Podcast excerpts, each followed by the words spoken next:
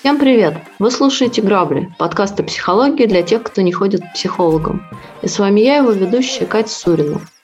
Мы довольно часто сталкиваемся с ситуацией, когда старший ребенок в семье берет на себя функции взрослого, и на его плечи ложится вся забота о благополучии семьи. Это и будет нашей сегодняшней темой, причем у этого явления есть специальное название – парентификация. Сейчас с нашими экспертами, основателями проекта Let's Stop Abuse – мы поговорим о причинах, по которым так происходит. И самое главное, на примере письма нашей подписчицы обсудим последствия. Итак, давайте послушаем историю. Я никогда не понимала, почему люди заводят много детей, потому что сама я вряд ли уже когда-то стану матерью. Я не child-free, даже когда-то, наверное, хотела ребенка, но сейчас у меня нет на это времени, да и сил нет. Все силы съедает моя родня. Дело в том, что я старшая из трех детей. Брат родился, когда мне было пять лет. И с этого момента я начала слушать песню «Ты старшая, ты должна». Я помогала маме по дому, в 10 лет начала готовить, потому что, по мнению мамы, была уже достаточно взрослой. К тому же за два года до этого родилась младшая сестра. Конечно, еда у меня сначала не очень получалась, за что мне периодически прилетало. Но со временем я научилась, и с тех пор готовила на всю семью в будни, а иногда и по выходным. Были и другие обязательства – уборка, стирка, глажка и, конечно же, присмотр за малышами. Как только начал брат ходить, меня к нему представили, и с тех пор я отвечала вообще за все. Даже когда брат подрос, мало что изменилось. За его плохую успеваемость родители высказывали претензии мне, потому что я с ним, видимо, мало занимаюсь. Моя учеба всегда была на втором месте. Пятерки воспринимались как нечто должное, а двойки все равно были поводом для крика. Даже когда брат повзрослел настолько, что уже мог сам помогать, он ничегошеньки не делал, потому что родители считали, что мужчина не должен заниматься домашней работой. Ну а я же девочка, и поэтому должна. Впрочем, тогда я не успевала обращать на это внимание, потому что, как я уже сказала, в 8 лет у меня родилась еще и младшая сестра. За ней я, конечно же, тоже должна была смотреть, потому что брат сначала был слишком маленьким, а потом внезапно оказалось, что заниматься детьми – это тоже не мужское дело. Отец так и думает, поэтому нами он никогда не занимался. Тем более мама после рождения сестры стала окончательно домохозяйкой. Вообще мама до сих пор уверена, что счастливая семья – это семья, в которой много детей, и что я должна быть благодарна за то, что у меня есть брат и сестра. Ведь это самые мои родные люди, опора по жизни. Правда, получилось все совсем наоборот. Опорой для них стала я, Потому что даже сейчас я слышу присказку о том, что я старшая, значит, все должна, я должна всем помогать и должна всех поддерживать. Как будто я выбирала родиться первой. Сразу после выпускного у мамы случилась настоящая истерика. У меня были свои планы, я собиралась учиться в другом городе. К тому же последние годы было сложно учиться, совмещая все это с домашней работой и присмотром за младшими братьями и сестрами. Мама кричала, что я ее предаю, что не могу сейчас просто взять и уехать, потому что она сама совсем не справится, и что мой долг остаться с ней помогать. Тем более у брата тогда начался переходный возраст, и мама постоянно говорила, что это я его плохо воспитывала и плохо за ним смотрела. Я тогда психанула, сказала, что вообще-то воспитывать детей – это ее обязанность, за что получила пощечину. Потом подключился папа, который считал, что мое высшее образование – это блажь, и что мне нужно получить нормальную профессию и работать, помогать им понимать брата и сестру. Отец заявил, что учиться я буду либо бесплатно, либо никак, потому что денег он не даст. В общем, пока мои одноклассники планировали будущее, я ссорилась с родными. Потом мама изменила тактику, начала давить на жалость, говорить, что я ей больше нужна, и просить, чтобы я отложила поступление хотя бы на год – в итоге я так и сделала, хотя потом не раз пожалела о таком решении. Год мне казался вечностью, я была загружена с утра и до вечера. Через год я буквально сбежала из дома и уехала в соседний город.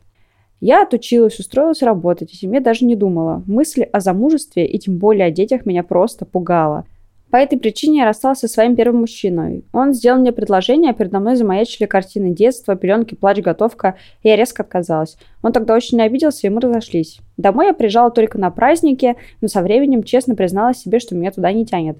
Потому что мама как будто специально меня ждала, чтобы навалить на меня сразу кучу дел, и честно признавалась, что только так она может отдохнуть.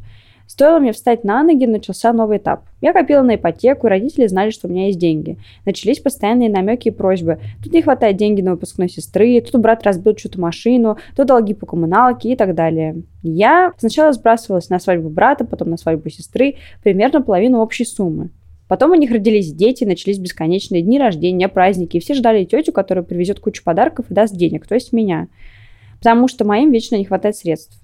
Родители живут на пенсию отца, так как у мамы для пенсии не хватает стажа. Оба уже неважно себя чувствуют, постоянно нужны лекарства. Несколько раз я отправляла их в санатории.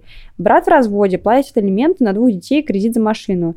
Периодически вообще сидит без работы и говорит, что помочь родителям ничем не может. При этом он живет с ними, потому что общую квартиру, на которую скинулась я, он оставил своей бывшей жене и детям. Со своей пенсии родители его кормят, ну а я что делаю? Кормлю их. Мама разводит руками, сыну некуда уйти. Не могу же я его выгнать. А я не могу оставить их без помощи. Сестра, к сожалению, пошла по маминым стопам. Она сидит в постоянном декрете и недавно родила уже третьего малыша. Периодически она жалуется родителям, что муж мало зарабатывает и ей не хватает денег. Ну а мама передает это все мне. И я понимаю, что мне нужно опять достать карточку. Конечно, сестре не до родителей, и заниматься ими она не хочет. Нет времени, нет денег и так далее. В приватном разговоре Родители попросили меня отказаться от своей доли в квартире, потому что у меня свое жилье есть, а у брата и сестры нет. К слову, сестра живет в квартире, которая официально принадлежит ее свекрови. свекрови. Я согласилась, но при этом понимаю, что ни брат, ни сестра не будут помогать маме с папой. И вряд ли вообще поблагодарят меня. Они считают, что у меня все и так есть. Итого, мне 39 лет, у меня нет никакой личной жизни, нет детей, и я мечтаю хотя бы на миг освободиться от своей семьи. Я хочу хотя бы немного пожить для себя, без постоянных звонков из дома с новыми просьбами, жалобами и проблемами. Я устала всем помогать и быть палочкой-выручалочкой для своей семьи, быть вечно старшей сестрой, которой всем должна. Меня радует только моя собака и кот. Недавно мама высказалась в том духе, что даже хорошо, что у меня нет детей, ведь у меня есть племянники, и я смогу им помочь. Меня, конечно, больно ранили ее слова, я молча положила трубку, а она даже не поняла, почему я так отреагировала. Сколько бы я ни делала для них, я понимаю, что они никогда не будут ценить меня так, как моих брата и сестру. Добрый день, Леонид. Добрый день, Екатерина. У нас сегодня очень подробная история, и, как мне кажется, очень характерная вообще для постсоветского пространства. Давайте про нее поговорим. Да, добрый день, Катя. Добрый день. Да, тут у нас да, очень актуальный сценарий, да, как вы сказали, как раз вот этих всех советских а, периодов и а, их а, последствия Мгм. для поколений Да, у нас, у нас был один Союзе. похожий подкаст уже раньше, если не ошибаюсь, мы про мужчину, по-моему, Да. как-то разговаривали, да, о, о том, как он помогает, ну, всю семью на себя взял, и родителей на себя взял, и там, и еще сестру на себя взял, и кого там только он уже на себя не взял. И вот такое для всех. Ну, вот здесь прям очень подробно и классно, как бы Да, вот сейчас... со стороны э, женщины. Да, и э, если от мужчины еще хоть как-то социально может ожидаться, да, то здесь вообще у нас э, девушка 39 лет, которая э, обеспечивает Считает, просто, не знаю, там половину человечества уже. Который считает, что у нее нет детей. Да, на самом деле детей у нее очень О, много. детей у нее очень много. Давайте перечислим всех ее детей. Да? Э, Итак, у нее есть сестра, ребенок, брат, ребенок, мама, ребенок, папа, ребенок, племянники, дети. А- Она всех их содержит. Она там глав мама. Собака и кот еще. Да, да, Но эти есть. хоть, как говорится... Но эти сильно не наглеют. Карточку не просят. Да. Вот сегодня мы будем говорить как раз про парентификацию. Да? Что такое парентификация? Это вообще когда ребенок, э, его, по сути, его лишают детства, его возводят сразу в ранг э, родителя, э, передают ему родительские функции, говорят, ну все, давай, греби дальше. Вот, вот э, на тебе э, твоя сестренка, вот на тебе твой брат, вот, кстати, здесь ты будешь гладить, здесь убираться, здесь ты будешь мыть посуду, ну все, давай, пока. Вот. А, да, кстати, заработай денег, пожалуйста, то есть ничего.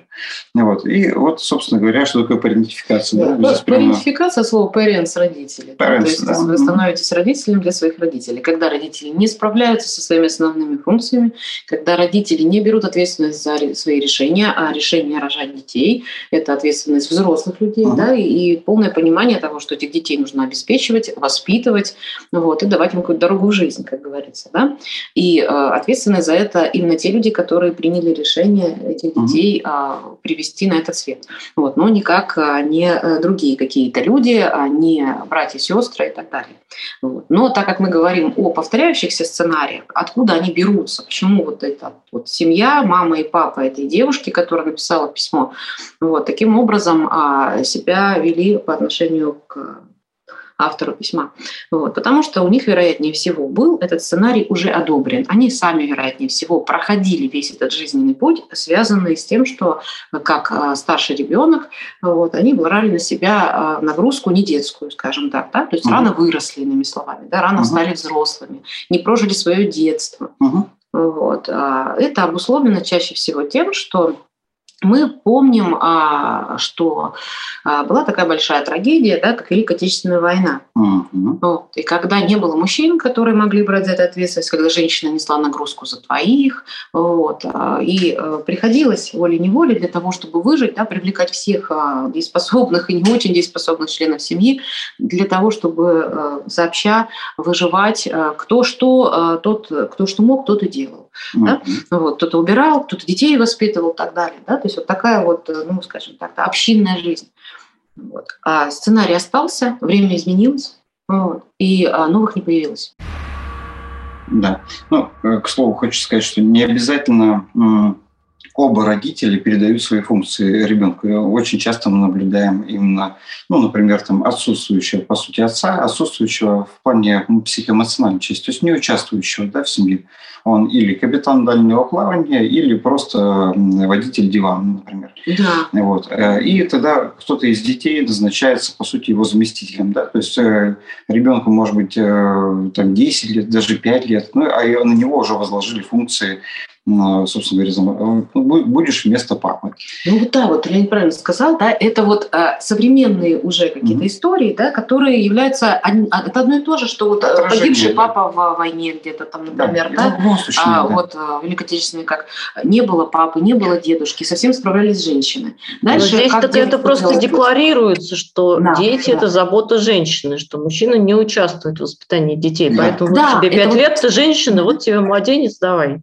Да, да, именно так, да, то есть отсутствующий отец, мы в предыдущих подкастах уже много раз обращались, да, вообще к фигуре отсутствующего отца, да, вот, которая воспринимается нормой именно вот из э, тех еще самых э, событий таких, да, угу. тяжелых для истории страны.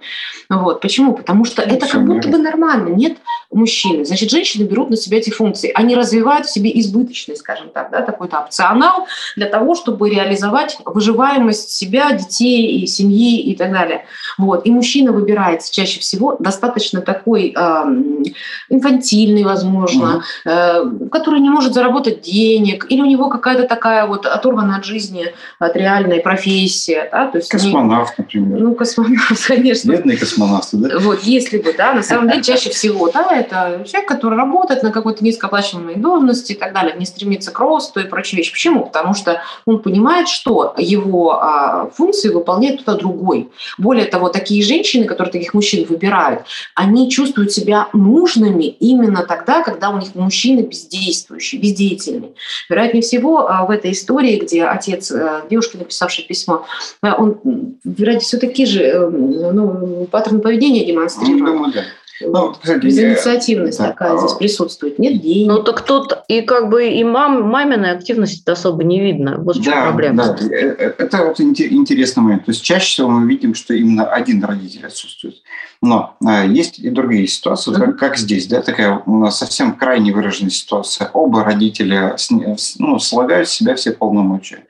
Да, то есть, по сути, они маленькой девушке а, отдали а, вообще, в принципе, все. Он должен заботиться, воспитывать. Более того, оно, они, э, это то, что мы называем с Екатериной инвалидное делегирование.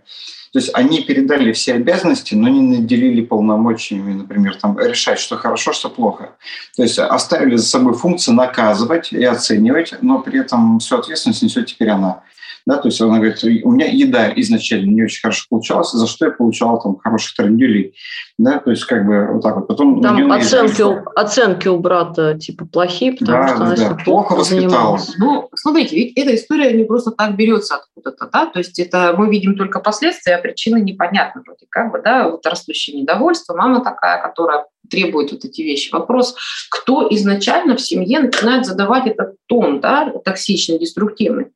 Вот, потому что здесь мы видим то, что подключился папа, который считал, что высшее образование – блажь, надо получить нормальную профессию, работать, помогать, поднимать брата и сестру, заявил, что учиться я буду или бесплатно, или никак, потому что денег он не даст. Ну и вот, вот такого рода вещи. Мама, на самом деле, вот вы а, тоже такой э, срез, вот посмотрите, она трое детей, троих детей родила. Угу. Вот. То есть эта женщина, вот представляешь, сколько трое детей? Вот мне кажется, иногда на трех, на трех работах проще работать, чем одновременно воспитывать троих детей разного возраста. Да, почему? Потому что они болеют, потому что есть какие-то там э, свои особенности развития, многие-многие такие моменты. Да, плюс разница возрастная э, требует подхода тоже, да, индивидуального к каждому ребенку. Человек устает, да, он не может, например, выйти на работу, бросить э, да, свою э, карьеру домохозяйки. Угу. Вот. Здесь должен включаться мужчина, если э, эта пара супружеская приняла решение о том, что у них будет достаточно много детей. Трое детей, да, по современным меркам это достаточно много. Вот. Но а, наше прошлое, опять же, отсылает нас к тому, что раньше было 8 детей, угу. 10 детей, 15 детей. И вот, понимаете, когда они уже начинают самоорганизовываться, вот, и родители начинают слагать себе полномочия. И свои колонии образуют, да. Да, это вот э, как раз вот такая, вы знаете, патриархально-общинная тема. Нет, ну слушайте, ну, тут же мама не работает именно для того, чтобы да. растить своих троих детей. Но при этом ну, она скажет, что не растит.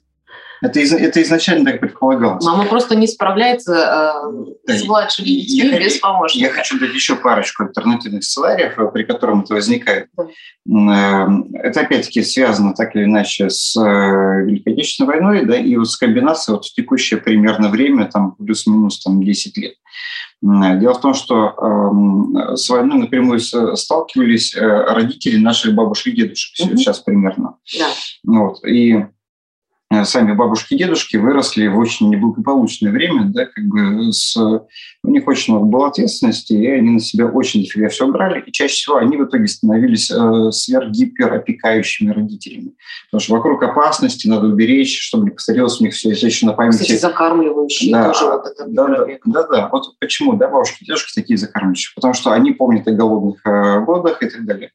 Вот. И в чем проблема? Когда есть вот слишком много гиперопеки, то их дети, то есть наши родители, они будут достаточно инфантильными. У них, за них все решали, их э, снабжали. Эти бабушки, дедушки бегали, привозили деньги, говорили, что купить, что купить вашим детям и так далее. Они старались дать все, да, потому что у них в детстве был гигантский дефицит после войны. У них немного чего не было, и теперь они хотят компенсировать это как могут. Вот. Так вот, такие инфантильные родители будут э, гарантированно парентифицировать своих детей потому что они не привыкли брать на себя ответственность, за них всегда решали бабушки и дедушки, как бы они сами не очень научились, и они будут передавать это детям. Это один из сценариев. Это, это еще один просто сценарий, да, вот этой парентификации. И еще один сценарий. Это как раз вот э, три плюс детей. Угу. Вот, да, это когда изначально мама Э, скажем так, э, рожает первого, второго, там, третьего, иногда четвертого, пятого. А, на ней очень много ответственности. Мужчина у нее при этом инфантильный. Вот. И в какой-то момент у нее просто качается ресурс. Да, она просто задалбывается в хлам, и в какой-то момент он говорит, да пошло ну все, и, по сути, начинает передавать э, старшему ребенку или старшему там, двум детям всю ответственность как бы с себя снимать. Почему? Ну, у нее просто села, села батарейка. Вот. Просто села батарейка. Вот, да, не пять лет, да, и казалось, как я говорю, да, не надо путать саперов со стартаперами. Да? Почему? Потому что а, одно дело, когда ты начинаешь свой жизненный путь, да, и пробуешь какие-то вещи, вот, они там получаются, не получаются, ты получаешь какую-то обратную связь, да, ты получаешь жизненный опыт, который там потом делаешь из него выводы, то, простите, взрослые люди, да, возраст которых уже предполагает некий набор жизненных мудростей, да, и варианты, вариации развития событий, там каких-то новых форм поведения, более эффективных, более здоровых, предполагается, да, просто по факту возраста. Но иногда бывает, что вот как бы ну, ничего не меняется. Mm-hmm. Да? То есть так люди ходят по кругу, вот, не осознавая, да, что они повторяют э, вот из поколения в поколение одни и те же достаточно ломающие такие, mm-hmm. неэффективные сценарии поведения. Да. Ну, Давайте а почему тогда, почему тогда только старший ребенок? Почему, например, среднему не досталось э, уход за младший? Ну, что-то такое. А это уже проблема старшего. Захочет, передаст, если сможет. Вот. А, да, тут самое главное скинуть на первых, а, а дальше посмотрим. Нет, я думаю, что если их было бы там, не знаю, там 10 детей, да, и старший бы смог там физически взять на себя только троих, да, то родители бы озаботились, кто там следующий по очереди, э, кому еще троих скинуть. Но это, вы знаете, дело в том, что все же всегда имеет проективную историю. Вот. Почему старший? Потому что, вероятнее всего, а, так понятнее да, человек, который перекладывает эту ответственность на старшего ребенка, скорее всего, маме почему-то понятнее именно такой вариант развития событий, да, именно такое ролевое перераспределение. Потому что я знаю такие истории, когда старшая сестра, наоборот, свет в окне, а младший ребенок, там младшая сестра условно, да, она тише воды, ниже травы, она должна угождать, вот. И это такая вся звезда, она там учится, ей нельзя мешать и так далее. А У нас даже был такой подкаст а, да. про младшую сестру. Угу. Тоже, на самом деле, все, все имеет одни и те же ну, ну корни. Чаще реально старше перекладывать. Чаще на старше. Ну, Во-первых, это, это удобно. Чисто иерархически, мне кажется, это понятно. Во-первых, это удобно. Во-вторых, угу. просто ну, по факту да, ребенок более взрослый уже может брать на себя больше ответственности. Он угу. более самостоятельный по факту того, что э, он уже э, может делать там уроки, домашние задания, он уже физически способен вымыть посуду условно, да, одеться сам. Тяжело заставить, например, двухлетнего ребенка ребенка вести в детский сад пятилетнего. Да, наверное, вот. здесь сложнее. Да, или там пятилетнего проверять уроки там а, у десятилетнего, например. Ну, то есть как бы есть определенные понятия. Типа ты уже прошел, иди вот давай У младших детей, на самом деле, да, у них другие как бы методики, да, они, например, могут настричь бумагу в ботинке там, вот, они там могут свистеть, там, бубен бить, да, чтобы, так сказать, инициировать какие-то процессы относительно более старших сиблингов. Не давать старшей сестре подростку целоваться с ее да, это, это пожалуйста. Вот. Э, конечно, естественно. Здесь смысл в том, что а, родители выделяют кого-то из детей да, и назначают их на какие-то роли определенные. Да? То есть есть э, режиссер, есть актеры.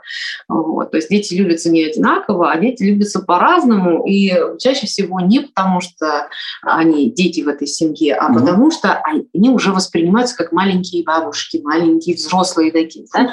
Да. И чаще всего мы можем как раз видеть вот таких, особенно девочек, девочек вообще по своей своей природе, да, материнской, биологически заложены, да, есть к этому склонность, гормональная склонность такая, да, быть ответственной а, за те вещи, которые на самом деле ответственны должны быть другие. Uh-huh. Вот. Очень часто мы видим, наверное, в кинематографических каких-то да, историях, в художественных произведениях, литературных, uh-huh. вот когда девочка вот такая вот, она ничего себе, зато всем остальным, и uh-huh. она тут потерпит, и последнюю там рубашку отдаст, и последний кусочек хлебушка, и вот все. Вот это вот последствия такого вот воспитания, когда ты старшая, ты должна.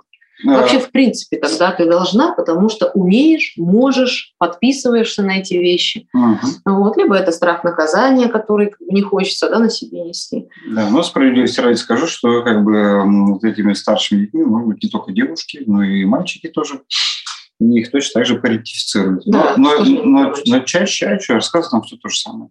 Вот. Но чаще все-таки из-за вот царящего патриархата, да, это удобнее спихнуть именно на девушку.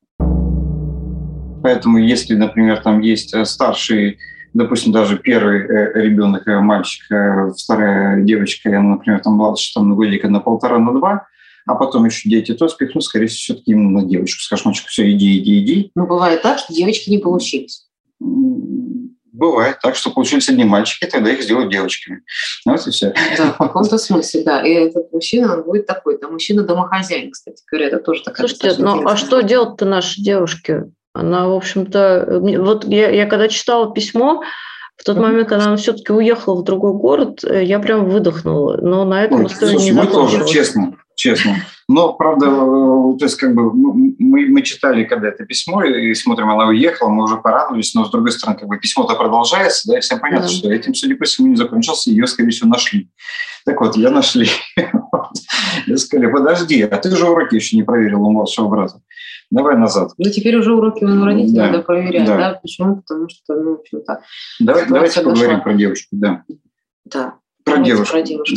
а, проблема сепарации, как всегда. Да? А, На чем всегда основывается история про а, невозможность, неспособность и отделения от родителей, на чувстве вины, на чувстве долга перед родителями.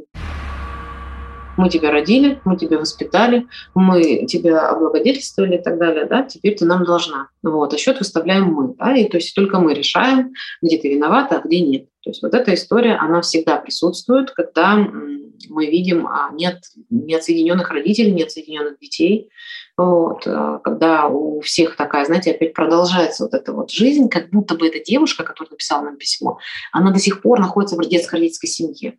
Да. Она уже отделилась, у нее уже своя семья. Даже если она одна, она сама по себе своя семья. Есть у нее свои собственные дети или их нет? Разумеется, их нет, конечно. Да? Почему? Потому что пока не освободится место а, жизненное да, для того, чтобы у нее появились собственные дети, вот, конечно, и они не появятся. Потому что есть другие люди, которые чувством вины давят. Ну, вот, сначала нужно им, а потом всем остальным. То есть это всегда человек с позиции а, жертвы здесь. Нужно выходить из жертвы. Угу.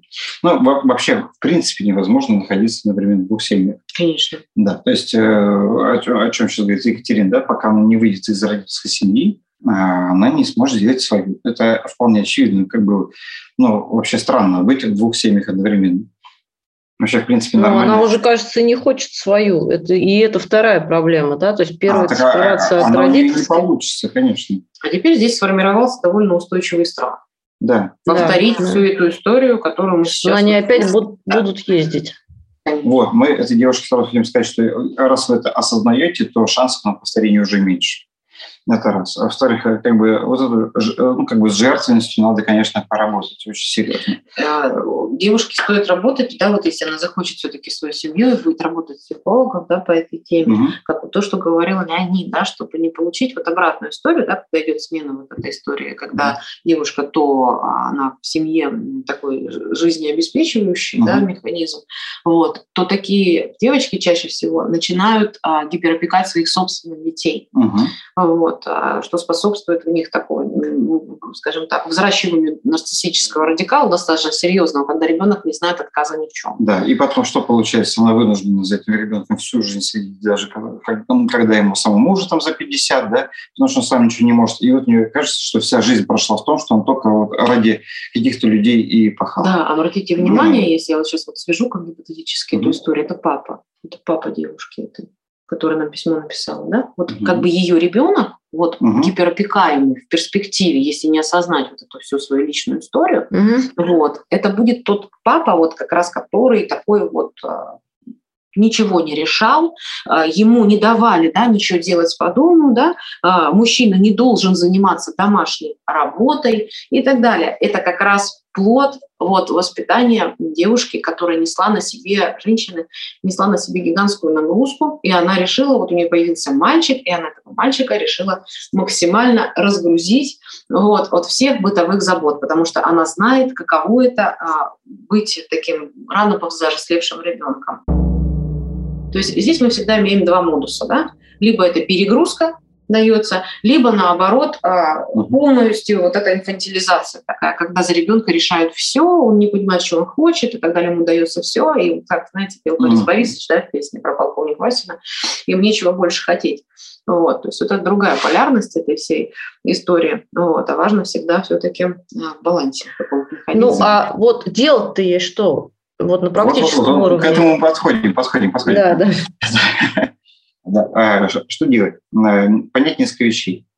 Первая вещь, э, она ничего не должна родителям. Раз. А во-вторых, а, по-моему, она авансом расплатилась уже жизни на три вперед.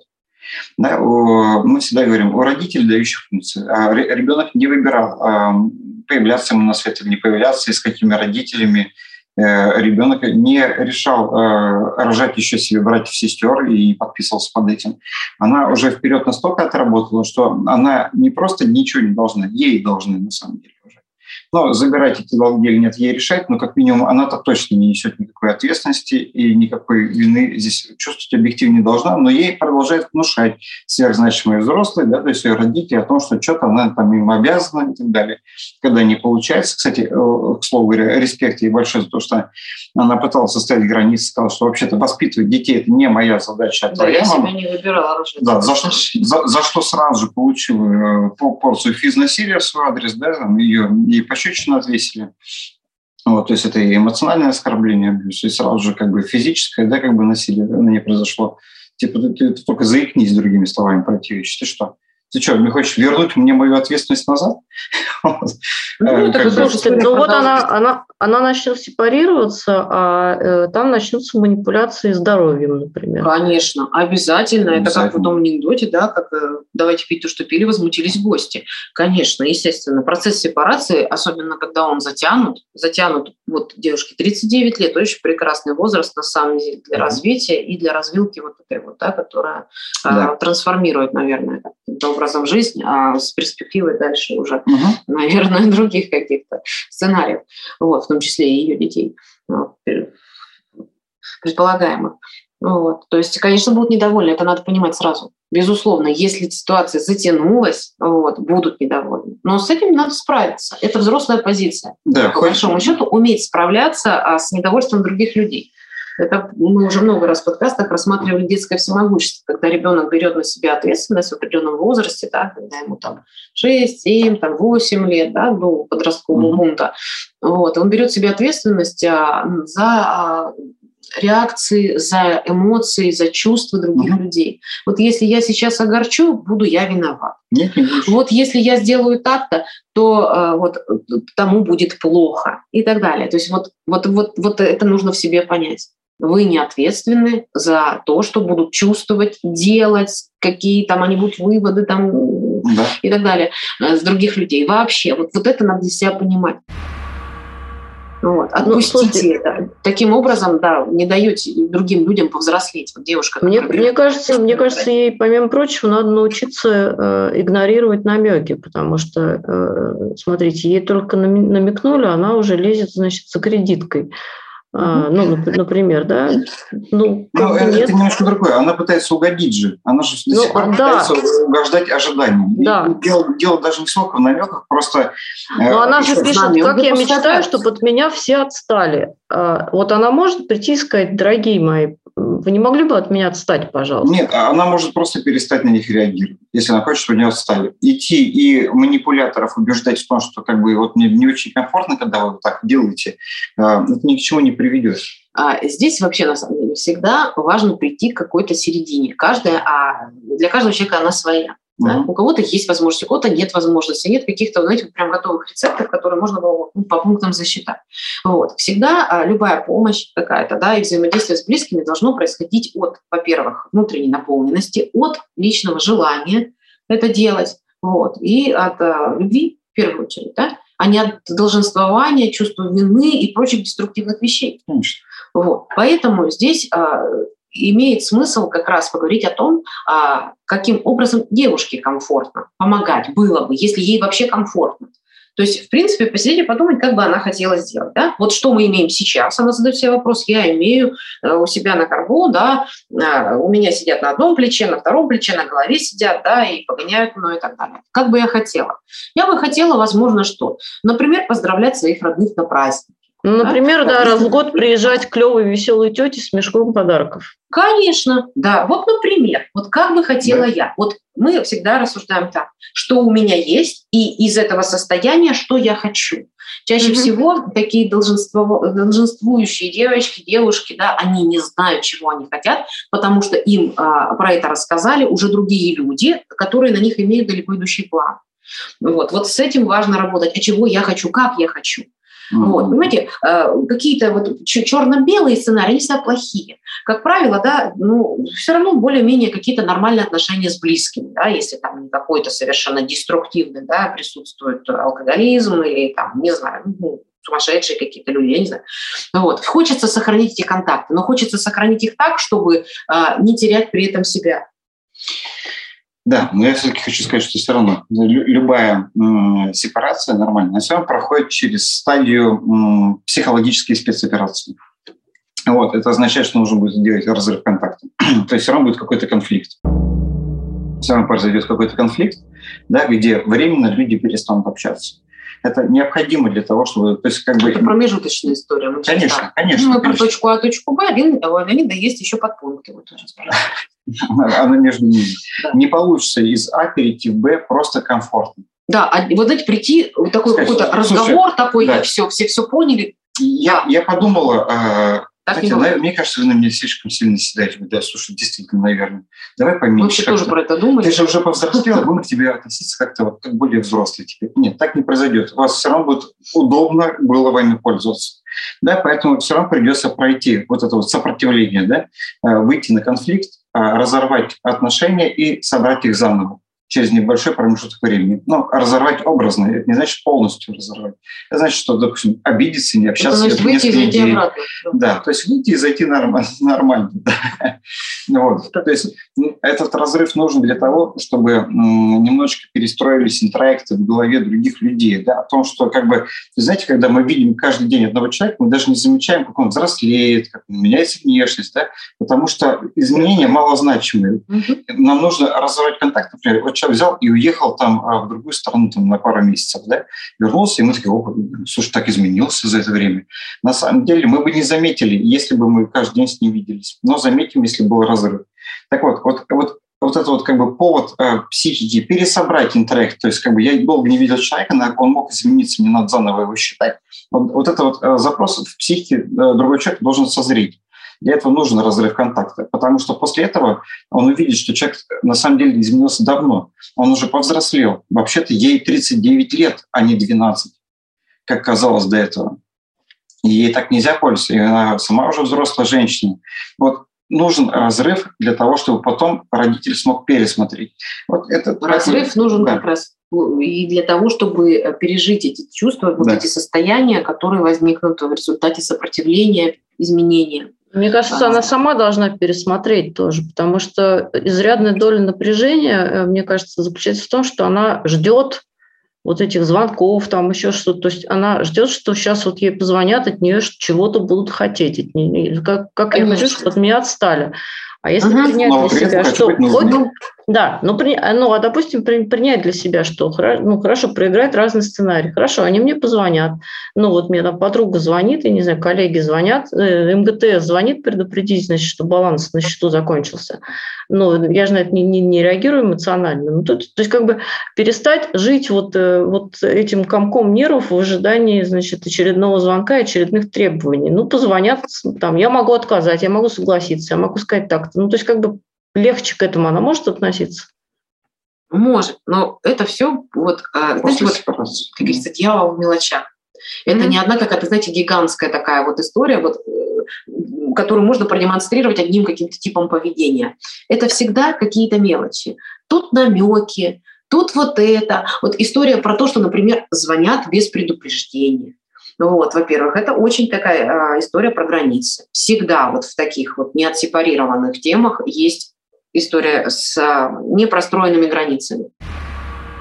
Человек может работать, человек может, может спать, человек может быть занят и так далее. Надо говорить о том, что ты, пожалуйста, прежде чем ты хочешь со мной, да, может быть, он не один, да, прежде чем со мной поговорить, ты напиши мне, пожалуйста, мессенджер сейчас навалом, да, пожалуйста.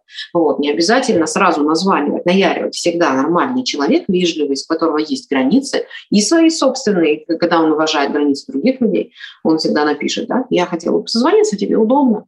Вот, вот это правило нужно вводить и говорить о том, что я бываю занята, я бываю на работе, я бываю так-то. Будь любезный, пожалуйста, да, напиши мне, если тебе нужна будет а, связь и так далее. Это нормальная история. Тоже реагируют родители, которые не привыкли к этому. А как это? Подождите, для меня же Родной весь матери. мир Родной матери. Также вот, например, истории про то, что а, от квартиры есть ключ, вот, но это не, неплохо, да, как бы если для какой-то подстраховки человек куда-то уехал. Но ключ часто используется каким образом? Человек приходит со своим ключом в квартиру а, своего ребенка уже взрослого, вот, переставляет там посуду, а, что-то там стирает, что-то там гладит, и под видом вот этой вот такой токсичной помощи говорит, да как это, я же вот тут вот, она начинает, вот эта вот мама такая условно заботящаяся, контролирующая, раздвигать пространство уже по сути отдельного человека. Вот эти вещи важно оговаривать. Да, пусть обижается. Да, пусть обижается. Это, это хорошо. Потому что очень многие думают, что они сделают человеку плохо. В этом вся заковыка. На самом деле этому человеку нужно принести вот этот дискомфорт. Это будет, скажем так, да, определенный да, какой-то запуск трансформации этой мамы. Потому что мама не соблюдает чужие границы, и кто-то нарушает ее границы. Чаще всего это ее супруг. Вот. Или какие-то люди, которые а, с ней связаны по работе, там, или, не знаю, там, ее собственная мама, кто угодно. Сын, вот, например. Да, сын, например. Да, по-моему, да, обязательно. Ситуации. Если вы рядом с собой видите человека, любого родственника, который нарушает ваши границы, значит, границы этого человека кто-то тоже нарушает в свою очередь. Да, они всегда симметрично работают. Вот. И здесь всегда работает правило латерального переноса. Мои границы нарушают, но я не могу нарушить границы того человека, потому что я по отношению к нему испытываю чувство вины. Поэтому я перенесу да, перенесу свою агрессию. По сути, вот такие нарушения границ – это агрессия. Вот. Я вот эту агрессию размещу там, где мне безопасно разместить. Так как вот эта девочка уже, ну, она опытом этим жизненным уже показала, что с ней так можно, поэтому с ней удобно, безопасно и так далее. Вот она. Вот, вот это нужно выходить из этой истории и дать возможность этой маме повзрослеть. Пока вы будете за нее отвечать, вот, за ее детей, угу. а, за ее отношения с папой. Кстати, это тоже очень интересная такая достаточно а, модификация одной и той же истории, когда угу. начинают рассказывать, как с папой хреново живется, ой, не делает, и это то, и это все. Вот. Надо сказать, я не, не хотела бы об этом говорить. Да? Ты, пожалуйста, как бы можешь а, самостоятельно как-то да, обозначить а, свои отношения с этими людьми, этим людям. Не надо мне, пожалуйста. Я как бы, если что-то могу помочь, я помогу. Но постоянно да, быть таким контейнером для выгрузки а, каких-то эмоций негативных человека, который не собирается делать ничего с этой ситуацией, да, mm-hmm. вот эти вещи важно пресекать. Вот. Почему? Потому что это будет полезно в том числе для этого человека. Хотите сделать добро своей маме, научитесь с ней выстраивать границы, потому что мама, возможно, в свою очередь, а, тоже попытается это сделать. Хорошо, это спасибо. Давайте пожелаем тогда нашей девушке, чтобы она выстроила отнош... новые отношения с своими родителями, как взрослые-взрослые уже, а не, да. а не то, как было изначально. А я хочу напомнить всем нашим слушателям, что вы можете прислать нам свою историю на почту граблем.собакамайрамблер.ру, и мы ее обсудим в каком-то из выпусков. Спасибо, что вы с нами, не пропускайте наши новые сюжеты, и до встречи через неделю.